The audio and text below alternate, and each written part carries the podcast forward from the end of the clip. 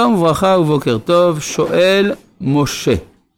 שלום כבוד הרב, גם לבלעם, גם לאברהם היו מכשולים בדרך. איך אפשר לדעת מתי המכשול הוא בכדי לעצור את האדם מלהמשיך בדרך, כמו אצל בלעם, ומתי המכשול הוא כדי שהאדם ימשיך בדרכו, כמו אצל אברהם. תודה רבה. זו שאלה באמת גדולה, אין לי תשובה ברורה.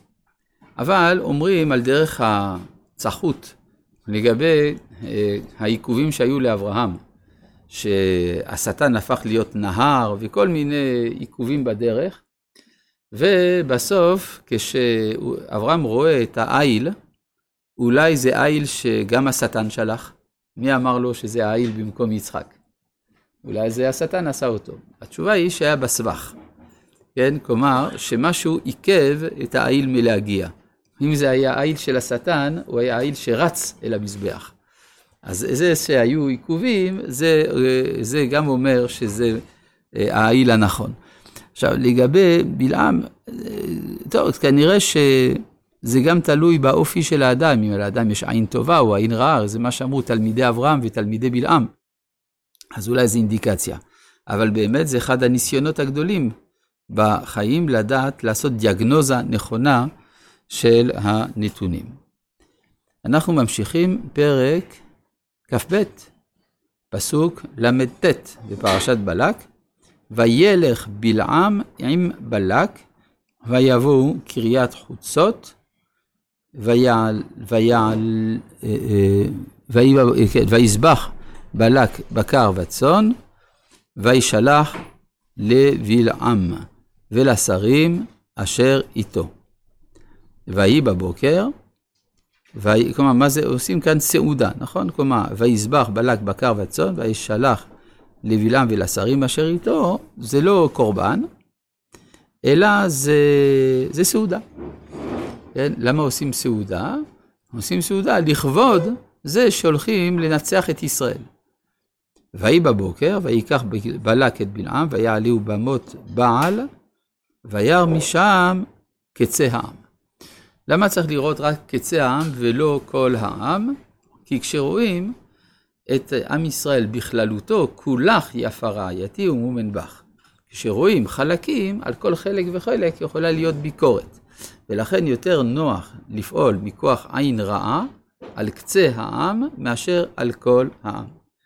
כן, גם אנחנו רואים ששלוש פעמים בלק לוקח את בלעם כנגד שלושת האבות, אברהם, יצחק ויעקב, אברהם זה רק חלק מן הזהות הישראלית, ויצא ממנו ישמעאל. יצחק זה רק חלק מן הזהות הישראלית, יצא ממנו עשיו. אז בכל פעם, משתי הפעמים האלה, יש מקום לעין רעה, לביקורת, שבלק רוצה להביא את בלעם אליה כדי לחזק את כוח הקללה אשר לו. יש אה, שאלה בכלל, למה אנחנו זקוקים, כדי לדעת מה זה עם ישראל, לשמוע את זה מפיו של אדם מבחוץ. אומר המהר"ל מפראג, כי כדי להבין דבר צריך להיות מבחוץ. כלומר, עדות תמיד צריכה לבוא ממישהו שהוא לא מעורב בנעשה, ואז הוא יכול באופן אובייקטיבי יותר לדעת על מה מדובר. לכן כשהקדוש ברוך הוא רצה להודיע לנו מהי מעלתם של ישראל, היה צריך להביא נביא מאומות העולם שהוא יוכל להעיד, כי הדבר ניכר על ידי מי שבחוץ. יש אפילו עיקרון בהלכה, אדם קרוב אצל עצמו. כן? אדם קרוב, פסול לעדות. עצמו של אדם גם פסול. אדם קרוב אצל עצמו. האם זה מדין זה שהוא קרוב, או שהוא מדין שהוא עצמו? כן, זה פלפול של האחרונים, האם יש דבר כזה. השאלה אם הפלפול הזה הוא אה, בעל תוכן אמיתי או לא, זו שאלה אחרת, אבל בכל מקרה, אנחנו רואים שמי ש... שמחובר אל עצמו לגמרי, גם לא יכול להעיד על עצמו. לכן צריך שמישהו מן החוץ יודיע. פרק אה, כ"ג, פסוק א', ויאמר בלעם אל בלק, בנה לי בזה שבעה מזבחות, ואכן לי בזה שבעה פרים ושבעה אלים. מה המשמעות של הדבר הזה? לא נאמר למי הוקרבו הקורבנות האלה. כן, שבעה מזבחות, מזבח למי? אנחנו מבינים שזה מזבח לשם, אבל זה לא כתוב במפורש. יכול שזה לעבודה זרה, אבל סביר שבלעם אומר, אם אני רוצה להתמודד עם אומה שלמה, צריך לרצות אל, את אלוהיה, ולכן הוא מקריב קורבנות לשם. שבעה מזבחות, זה כנגד שבעה מזבחות שעשו האבות. האבות הקריבו בשבעה מזבחות, ארבע, אחד ושתיים, כן, ארבע אצל אברהם, אחד אצל יצחק ושניים אצל יעקב, הסך הכל יוצא שבעה מזבחות, כנגדם, אז זאת אומרת שאם אלוהי ישראל חפץ באומתו, זה מכוח שבעה המזבחות האלה, לכן גם הוא מביא שבעה מזבחות, שבעה פרים, שבעה אלים. ויעש בלק כאשר דיבר בלעם, ויעל בלק ובלעם פר ועיל במזבח. ויאמר בלעם לבלק, התייצב על עולתך ואליך. אולי יקרא השם לקראתי ודבר מה יראני והגעתי לך, וילך שפי. כלומר, אה, בלעם צריך להיכנס למצב של התחברות נבואית, ולכן הוא אומר, אני אלך, אולי יקרא אלוהים לקראתי. הוא יקרא השם לקראתי. כלומר, מכוח זה שהוא הקריב, אז עכשיו הוא צריך להתעלות. זה עיקר דרכי עבודת השם באמת. שהאדם קודם כל מתחיל מן הקבוע, יוצא ידי חובתו, אחרי שאדם יוצא ידי חובתו, הוא מתעלה במעלות הקודש. אז משהו כזה גם עושה בלעם. וילך שפי, שפי הכוונה לבדו. יש כמה פירושים למילה שפי, אבל בפשטות הכוונה שהוא הלך להתבודד במקום רחוק, וישם השם דבר בפי בלעם. ויאמר, מה? אה, סליחה, ויקר אלוהים אל בלעם. מה זה ויקר? חז"ל כבר אה, הבינו מלשון מקרה. כן? ויקר, כלומר ויקר מקראה, חלקת השדה אשר לבועז, אז גם פה ויקר אלוהים על בלעם, שהוא נקרא אליו, נקרא עליו. זאת אומרת שהמפגש הוא מפגש של מקריות, לעומת ויקרא אל משה, עם א' בסוף, שהדיבור אל נביאי ישראל הוא דיבור מכוון אל נביאי האומות דרך המקריות. כלומר, זה כמו שאדם תופס איזשהו משב רוח בדרך, או איזושהי זרימה של נהר בדרך, אבל זה לא מכוון אליו.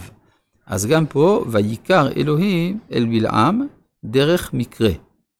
כהבדל שיש בין נביאי ישראל לנביאי האומות. ויאמר אליו, את שבעת המזבחות ערכתי, ועל פר ועיל במזבח, משפט סתום. ויאמר אליו, מי אמר למי?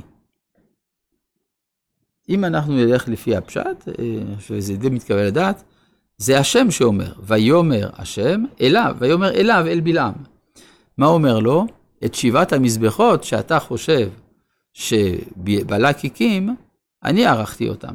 את שבעת המזבחות ערכתי. ואעל פר ואיל במזבח, זאת אומרת, זה בידי ולא בידך. כלומר, כשמדובר על האומה הישראלית, אז הכל בהשגחה, ולכן לא הפעולה של האדם היא הקובעת, אלא הפעולה של הקדוש ברוך הוא היא הקובעת. לכן אין ערך למה שעשית. וישם השם דבר בפי בלעם, ויאמר, שוב אל בלק, וכה תדבר, מה זה כה תדבר? לא נאמר מה, אנחנו נדע בהמשך. וישוב אליו, והנה ניצב על עולתו, הוא וכל שרי מואב, ויישא משלו, ויאמר. משל, זה לאו דווקא מה שאנחנו קוראים משל, כי אין פה נמשל, כן? אלא זה הכוונה סגנון שירי, סגנון המשלים. ויישא משלו. כשאדם מסוגל לומר דבר שירי, זה סימן שהוא מתעלם מעל המציאות. עכשיו צריך קצת להבין את הנקודה הזאת. מצאנו לראשונה סגנון שירי בתורה בדברי למך לנשיו, עדה וצילה שמען קולי, נשל למך האזנה אמרתי. מסביר מניטו שכאשר האדם נמצא בתסבוכת מוסרית, הוא נמלט אל הסגנון הלירי, כן? כי הרי למך הרג מישהו, איש הרגתי לפיצי, ילד לחבורתי, ולכן אחד הדרכים להימלט מן ההתמודדות זה לדבר בסגנון השירי. אז כך שהדיבור השירי הוא לאו דווקא מעלה, לפעמים הוא גם מורה על איזושהי תסבוכת מוסרית או נפשית של המשתמש במשל, כמו למשל במקרה שלנו. רבי חנן